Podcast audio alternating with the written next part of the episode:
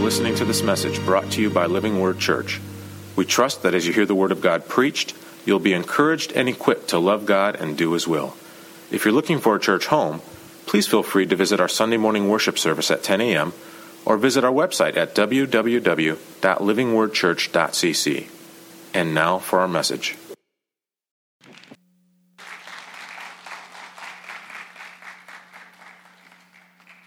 Well, good morning, everyone.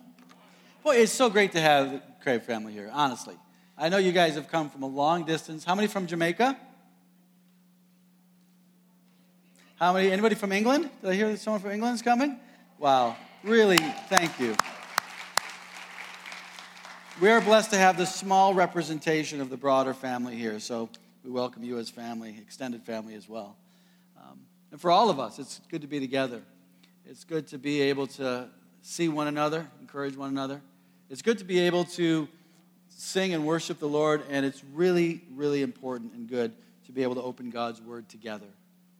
I hope that you have time in the Word on your own, that during the week you open your Bible and you read a little bit, and you ask God to help you understand and to change your life, that you pray, that there's spiritual disciplines in your life. But one, uh, with that, on top of that, alongside of that, spiritual discipline is to come together as a community to hear God's word read so that we together might hear God's heart, that we might be an obedient, responsive um, people of God. And so that's why for these last weeks we have been studying the heart of God, a little series that we have just topically selected some things that we believe Scripture really helps us to see what is on God's heart, right? And so if we can see what's on God's heart, if we see the heart of God towards ourselves, towards us, boy, then we can really align ourselves with that. It's no good knowing God's heart and not caring. What we have to do is hear and see and understand God's heart and then align ourselves with that. And so, so far, we started with the first one, which was God's heart is steadfast love, his faithful, unchanging love for his people. And I hope you've been blessed by just living under the understanding that God loves me, not because of what I can do, but because he's chosen to love me no matter what. Isn't that amazing? The second message we had was about how God is a father. We sang that song from the Lord's Prayer Our Father. He is a father to all of us, and he loves us like family. It's not a business organization or some sort of contractual arrangement that God has with us. He loves us because we are his children. Last week was a tough week. We heard about God's heart for justice. And we became aware of all of the injustice, or much of the injustice, of modern slavery and human trafficking. I don't know about you, but my heart left there. I, had been preparing and studying it for weeks, but I left there with a fresh heart that was broken for those who are suffering around our world. And God cares about those who are suffering. And God wants his people to care, that we would be a people of compassion. So, today is our fourth installment on the heart of God, and it's going to be about integrity of heart. Before I pray, let me just give you the scripture, the core scripture for today. You can write it in your little notebooks, Heart of God notebooks. It's Psalm 51 6. It says this. In the ESV, it says, Behold, you, God, you delight in truth in the inward being. And so today we're going to talk about God's heart delights when we deal with truth in our inward being. It doesn't have to be good truth, it can be hard truth, it can be bad truth. But He wants us in our heart of heart, in the secret place, and in the inside of us, He delights when we're honest. Honest with ourselves, honest with God, ultimately honest with each other. But He starts in that place that we would be honest in our heart with ourselves and have that honesty open before God. Why is it that we have such trouble being honest? Do you, how many people consider themselves generally an honest person? Yeah, good for you. Yeah, I know. Most days. Depends on what the issue is. I, I think we often do, but I want to show you today uh, an incredible man, one of the most highly elevated and exalted men in the whole Old Testament and into the New Testament. But he wrote these words You delight in truth in the inward being, because he had to learn that. Because he was a great guy. chosen by God, loved by God, elevated by God, and yet he went to some dark places. Because I think the human heart, the scripture says, is deceitful. The human heart will sometimes, our own hearts will, will distort and kind of make a convoluted world inside. And the truth, which is obvious to many, is not obvious to us. I think each of us has areas of our life where it's very difficult to be honest, to be have integrity in the inward heart. And if you don't believe me, I now give you Exhibit A.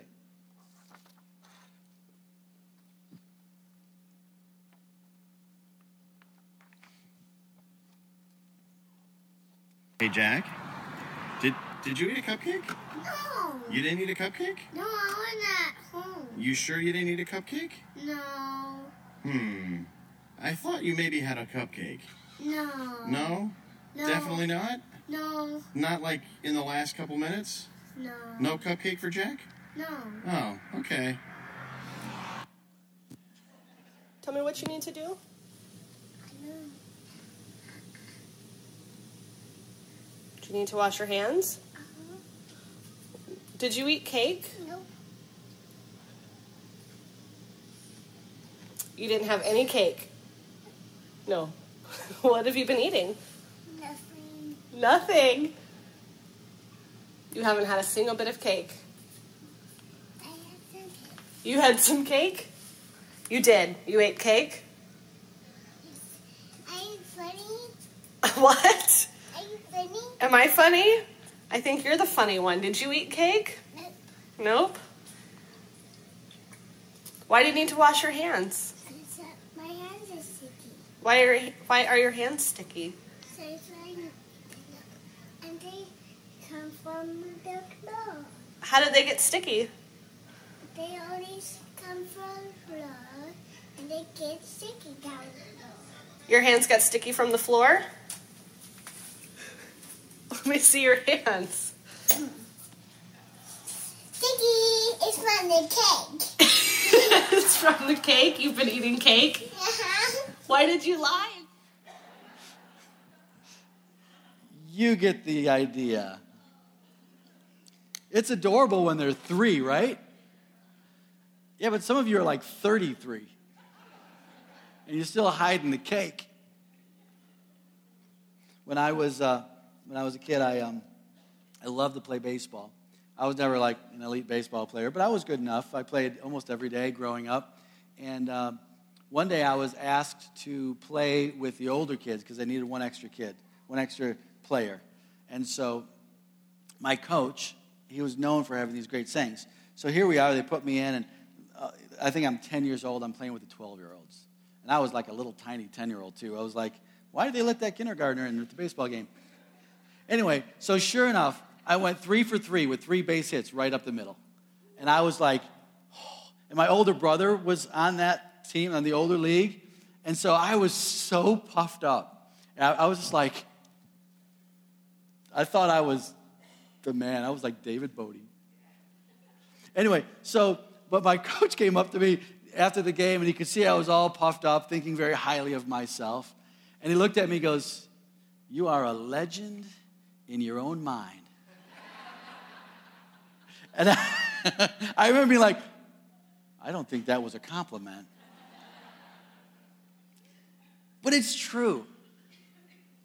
It's true. In those moments, we have to admit there are times when we have, we're just not honest in our heart of hearts. For a lot of reasons. Our insecurities, the world has taught us that honesty might not always be the best policy. But listen, when you're not honest in your own heart, it's a road that leads to trouble. I want to tell you a story today. Maybe you're familiar with it. It's a story of David. David and Bathsheba, and David and his friend Nathan. And here's a guy. David is like King David. He's the greatest king of the Old Testament. And it says of King David that he had a heart after God. He was chosen as a young man, and he rose up to be king because God was with him and God anointed him. He is looked at as a model. It says that you will have another king from the line of David who will be your Savior, your Messiah, your deliverer. And it was Jesus, son of David. So, David is a great name in the Bible. But even this guy, who was at everything going right, he loved God, he, he led the nation of Israel, and he was looked at for generations as the model guy. David himself began deceiving himself in his heart, and it was a dark road. Turn with me, if you will, to 2 Samuel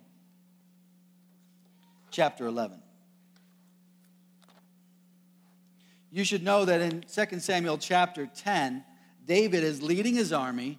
He is crushing the enemies of God. He is victorious in every way. He is right where he's supposed to be a warrior pursuing the agenda that God has for his life and for his family and for his nation. He is in the right spot doing the right things.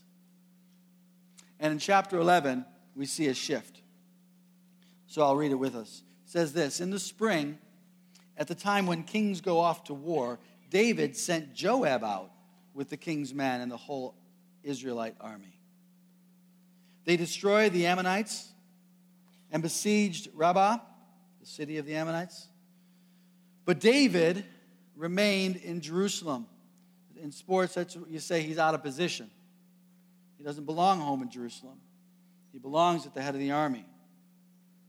Verse 2 One evening, David got up from his bed and he walked around the rooftop of the palace. And from the roof, he saw a woman bathing.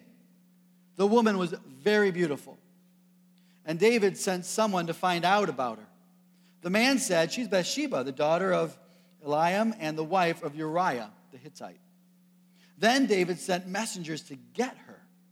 She came to him, and he slept with her. Then she went back home, and the woman conceived and sent word to David saying, I am pregnant. So David sent word to Joab, Send me Uriah the Hittite. And Joab sent him to David. When Uriah came to him, David asked him how Joab was and the soldiers, how were they, and how was the war going. Then David asked Uriah, Go down to your house and wash your feet. So Uriah left the palace, and a gift from the king was sent after him. But Uriah slept at the entrance to the palace with all his master's servants and did not go down to his own house. David was told Uriah didn't go home. So he asked Uriah, Why haven't you gone home from the military campaign? Why didn't you go? Uriah said to David, The ark and Israel and Judah are all staying in tents. My commander Joab and my Lord's men are all camped in open country. How could I go to my house and eat and drink and make love to my wife? As surely as you live, I will do no such thing. Then David said to him, Stay here one more day, and tomorrow I'll send you back. So Uriah remained in Jerusalem that day and the next. At David's invitation, he ate and he drank with him, and David made him drunk. But in the evening, Uriah went out to sleep on his mat among the master's servants. He did not go home. In the morning, David wrote a letter to Joab and sent it with Uriah. In it, he wrote, Put Uriah out in front where the fighting is the fiercest. Then withdraw from him so that he will be struck down and die. So while Joab had the city under siege, he put Uriah at a place where he knew the strongest defenders were. When the men of the city came out and fought against Joab, some of the men in David's army fell. Moreover, Uriah the Hittite died. Jump down to verse 26. When Uriah's wife heard that her husband was dead, she mourned him. After the time of mourning was over, David had her brought to his house, and she became his wife and bore him a son. But the thing David had done displeased the Lord. This is a road to trouble. Let me just throw a couple things out there for your thoughts. First of all, David was going great. He was God's man, raised up, doing God's work. He was blessed. He had, he had the whole country rallied around him. He was victorious in battle. David had it all going on. He had no reason except that somehow in his heart a deception took place. And that deception had an opportunity because, number one, he was a man out of position. He had no business being on the roof overlooking the city. He was supposed to be where God had placed him with his army, pursuing the activities that God had commanded him to do defending, protecting. He was not meant to be on the roof that morning. Now, you could say he was king, he could do whatever he wanted, and surely that's what he thought. He thought it's a beautiful day. I'm just going to go for a stroll on my beautiful veranda. And I'm sure it was beautiful. And the view was spectacular. Who wouldn't want to see it? But in that place, innocent as it was, he fell into temptation. He didn't belong there. Anyone who plays sports knows that if you're out of position, you're going to get beat.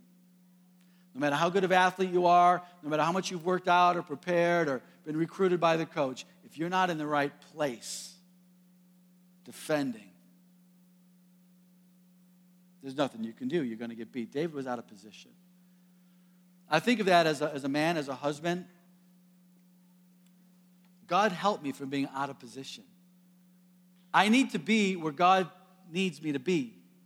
It's not just because God wants me to serve a certain way, it's for my own good. They say one of the most dangerous things a person can have is idle time. You just say, I'm going to relax, I'm going to chill out for a while. Man, the next thing you know, you are up to no good. Like, why am I here? Because you're out of position. And no one, no one is immune to this. Neither was the great David. And so, what happens with David is he's deceived to think that he can have whatever he wants. Surely he's the king, he's the Lord's anointed. He already has many wives. Why couldn't I have another wife, a beautiful wife? And this thought, this way begins inside of him. And you see the slippery slope he goes down. Well, it's, it's a beautiful woman. And I want her. Oh, well, someone else has her. Well, I want her anyways. After all, I'm the king. And suddenly the radical justifications begin triggering in his mind. And his desires began trumping his judgment. And he sends messengers to bring her up. And sure enough, he sleeps with her, and she gets pregnant. But David, undeterred, unstoppable down this descent into destruction, thinks about how to cover his tracks. How many people have really made a huge mistake? And your first thought is what? How do I cover my tracks? Oh. It's really quiet because everyone knows it's true. The lights go on behind you when you're driving. You're thinking, why was I going so fast? I've got to have a legitimate humanitarian reason. And if you do it on Sunday morning, I am warning you do not tell that policeman you're late for church. Do not tell him that. Do not drag the Lord's testimony down your dirty path. But we think and we begin to justify. Our minds are just, just machines of justification. You can't stop it. And it goes and goes and goes and goes. And so he begins thinking, oh, I got to get Uriah back. Why are you calling Uriah back? Just bring him back. You know how the story goes. And how's it going? Yeah, how's the war going? In the back of his mind, he's got a totally different agenda. He don't need Uriah to tell him how Joab's doing. He don't need to know how the battle's going. He should be there. But he's not. And he sends Uriah home, but he won't go it. Because you know what? Uriah is a man of integrity. It's like, how can I go sleep with my wife when the whole army and the king's men and everyone else is sleeping in tents? I'm not going to be that guy. Stand up guy. The kind of guy you want by your side. So David's thinking, hey, here's a stand up guy. Let me get him drunk and see if I can get him to go home. And down and down and down it goes. Till ultimately it descends to murder. And I'm sure in David's mind, he was thinking, it's battle. People die in battle. It's war. People are going to get killed. Might as well be Uriah. The way we can both benefit. Sick as it was, he did not, he did not relent. He was full speed ahead. Little mistakes, and it's point three up there. Major mistakes do not happen all of a sudden. They start small and they gain speed. Starts with a thought. Starts with a desire. And you think, well, that's just, you know, okay, whoa, slow down, mister. And then it comes back, and then it comes back. And pretty soon, it becomes a decision. And then it becomes an action. And before you know it, this action has triggered the domino effect, and everything is collapsing. And David, while he should have been proclaiming truth and protecting God's work, he was deceiving and he was destroying. This same guy who wrote in Psalm 40, he said this I desire to do your will, O God. Your law is within me. That same guy in this one chapter breaks five out of the ten commandments. Are you kidding me? I love your law. I want to obey your will. Once he starts down this road, five out of ten, like most people in their life, they kind of round up, right? Like, I'm, I'm not perfect, but I'm not bad, so you kind of round up, so I'm good. But David, he's like five out of ten. You can't even round five out of ten up. Let me read the commandments he broke. Don't murder. Don't commit adultery. Don't steal. Don't give false testimony. It means don't lie. Don't covet your neighbor's stuff. It includes his wife. James put it this way But each person is tempted when they are dragged away by their own evil desires and enticed. Then, after desire is conceived, it gives birth to sin. And sin, when it is full grown, gives birth to what? Death. The next chapter starts in verse 12. It's really the road home for David. For here, David, a man after God's own heart, had taken a road into destruction, had taken a dark, dark road that escalated beyond what he could have imagined. But understand, once Uriah is dead, David is cruising along like everything's okay still. He's not hitting the brakes. He's not pumping the brakes. He's not phoning a friend. He's just like, okay, Uriah is dead. Bathsheba's mine. On we go. But in chapter 12, it says this The Lord sent Nathan, Nathan the prophet, to David. When he came to him, he said this Hey, there were two men in a certain town, one rich and the other poor. The rich man had a very large number of sheep and cattle, but the poor man had nothing except this one little ewe lamb that he bought. He raised it, and he, it grew up with him and with his children. It shared his food and drank from his cup. It even slept in his arms. It was like a daughter to him, this precious little lamb. Now a traveler came to the rich man, but the rich man refrained from taking one of his own sheep or cattle to prepare a meal for the traveler who had come to him. Instead, he took the ewe lamb that belonged to the poor man and he prepared it for the one who had come to him. By prepared it, he means prepared it to eat. David burned with anger against the man and said to Nathan, As surely as the Lord lives, the man who did this must die. He must pay for that lamb four times over because he did not did such a thing and had no pity. Then Nathan said to David, "You are the man." This is what the Lord, the God of Israel says. I anointed you king over Israel, and I delivered you from the hand of Saul. I gave you your master's house and your master's wives into your arms. I gave you all Israel and Judah. And if all this had not had been too little, I would have given you even more. Why did you despise the word of the Lord by doing what is evil in his eyes? You struck down Uriah the Hittite with a sword, and you took his wife to be your own. You killed him with the sword of the Ammonites. Now, therefore, the sword will never depart from your house, because you despised me, and you took the wife of Uriah the Hittite to be your own. I said this was the road home for David. I didn't say it was an easy road. But it's this moment, this, this gift to David, this reality check, this word of truth.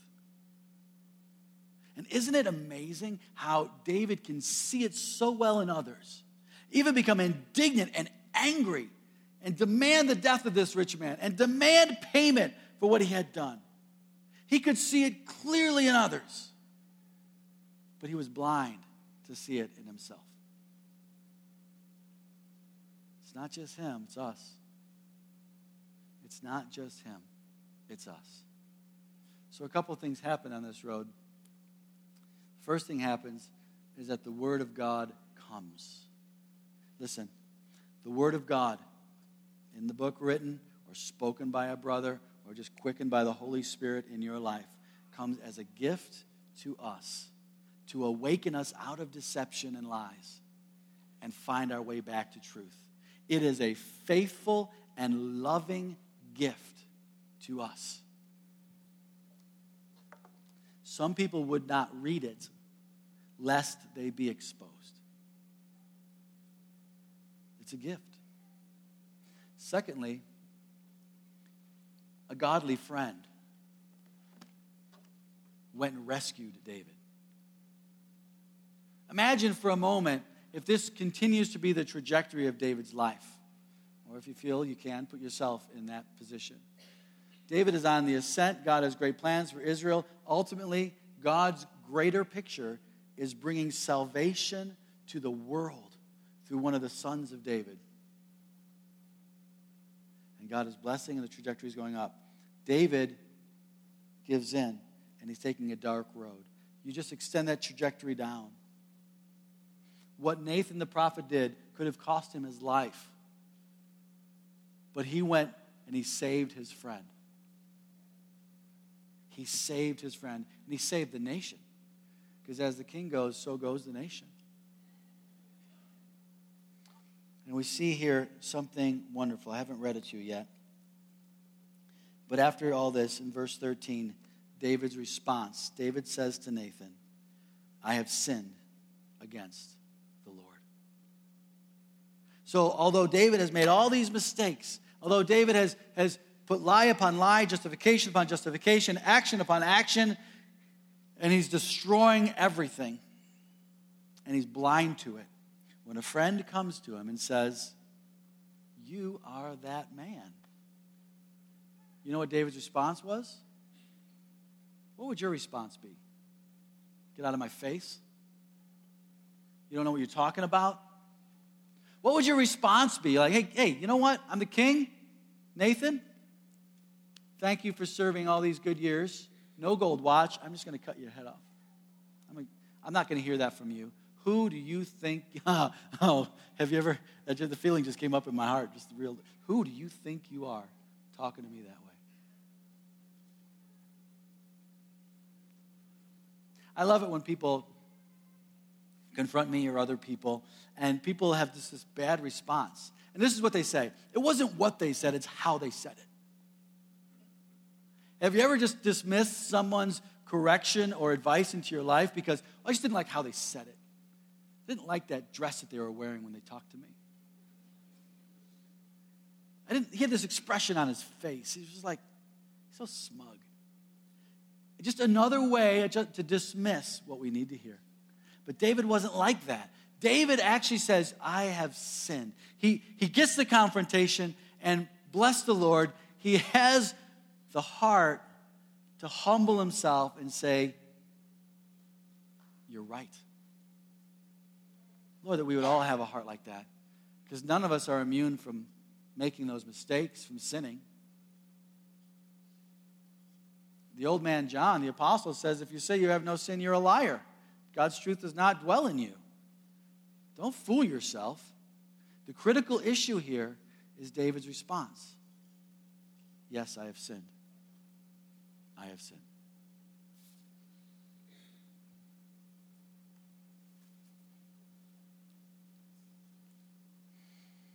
He has a correctable heart.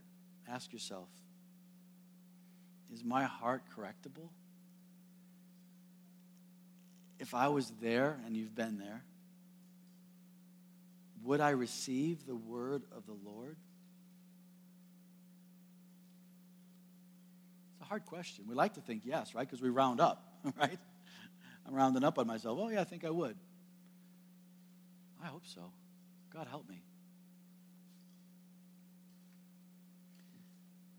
So David humbles himself, admits his sin. And shortly after that, he writes Psalm 51. Psalm 51 is David's response to his experience in 2 Samuel 11 and 12. Now, keep in mind, this isn't like Dear Diary in his private journal. This song was, psalm was probably sung in church while David was still alive.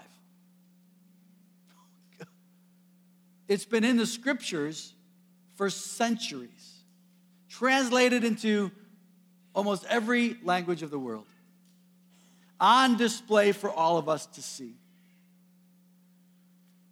David learned his lesson well, and he wanted us to learn it with him. And so, David, on his road to restoration and his road to redemption, he wrote this Have mercy on me, O God, according to your steadfast love. According to your abundant mercy, blot out my transgressions. Wash me thoroughly from my iniquity and cleanse me from my sin. For I know my transgressions, and my sin is ever before me. Isn't that a profound honesty? Take note of that profound honesty. For I know my transgressions, and my sin is ever before me. Against you and you only have I sinned and done what is evil in your sight. Certainly, David sinned against Uriah, and he certainly sinned against Bathsheba as well. But for him, the most profound sin was against the Lord. You are justified in your words, and you are blameless in your judgment. God, you have every right to hold me accountable. Behold, I was brought forth in iniquity, and in sin did my mother conceive me. In verse 6, I read this to you earlier. Behold, you delight in truth in the inward being, and you teach me wisdom in the secret place. Listen, David's road to restoration and redemption was a clear confession of his sin and a confession of God's steadfast love and abundant mercy. Listen to me, it's no good confessing just your sin because that doesn't leave you any better than you started, except you're honest. You need to confess your sin, but also you confess God's steadfast love and abundant mercy. When, when the scripture says that God wants the integrity of heart or the, the, the, the honesty of heart, is not saying the perfection of heart, because none of us are perfect. The scripture says that all have sinned and fall short of the glory of God. The issue for us is will we own that? Will we be honest before the Lord and say, Lord, you are right when you see my sin, but Lord, I am also right when I see your steadfast love and abundant mercy? That kind of clarity will jettison you down the road to restoration and the road to redemption. The second thing is this, verse 7. He says, Purge me with hyssop, and I will be clean. Wash me, and I will be whiter than snow. So David knows after he has this crystal clear, finally, the word of God comes to him. A friend confronts him, and he has a humble, repentant heart.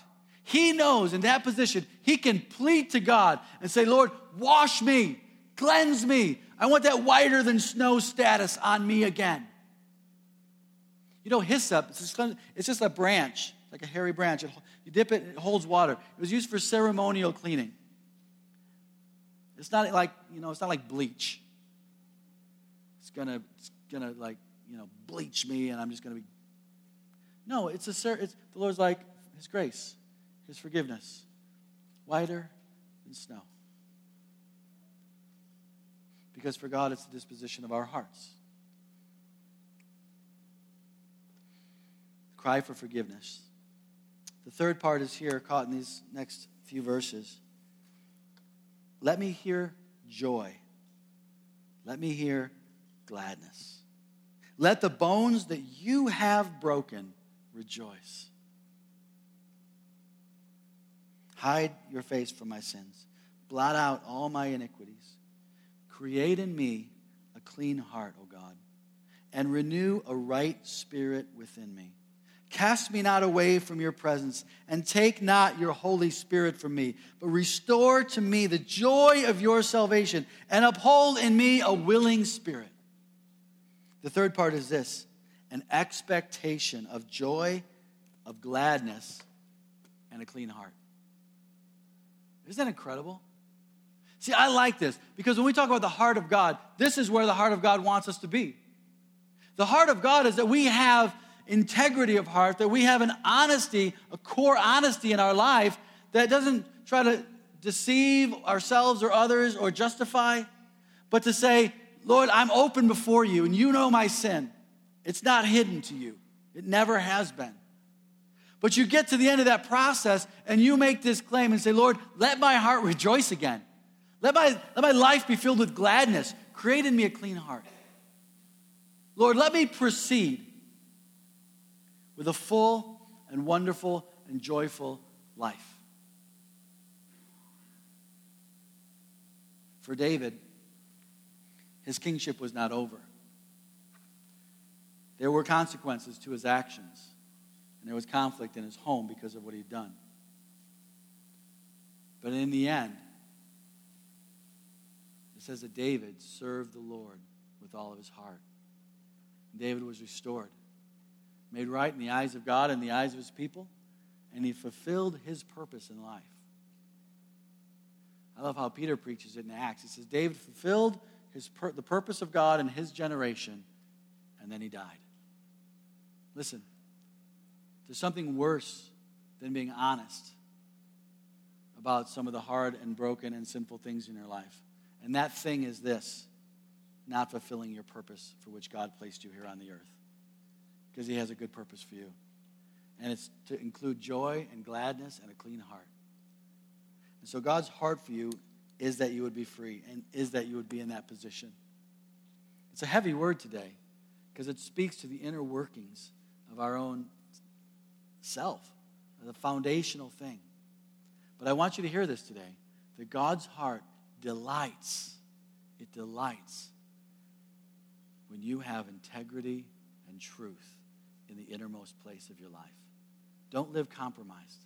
Don't live on a off balance, always justifying, always hiding a bit. God wants you free of that. It's his joy and his delight to bring you to a good place. Amen. All right.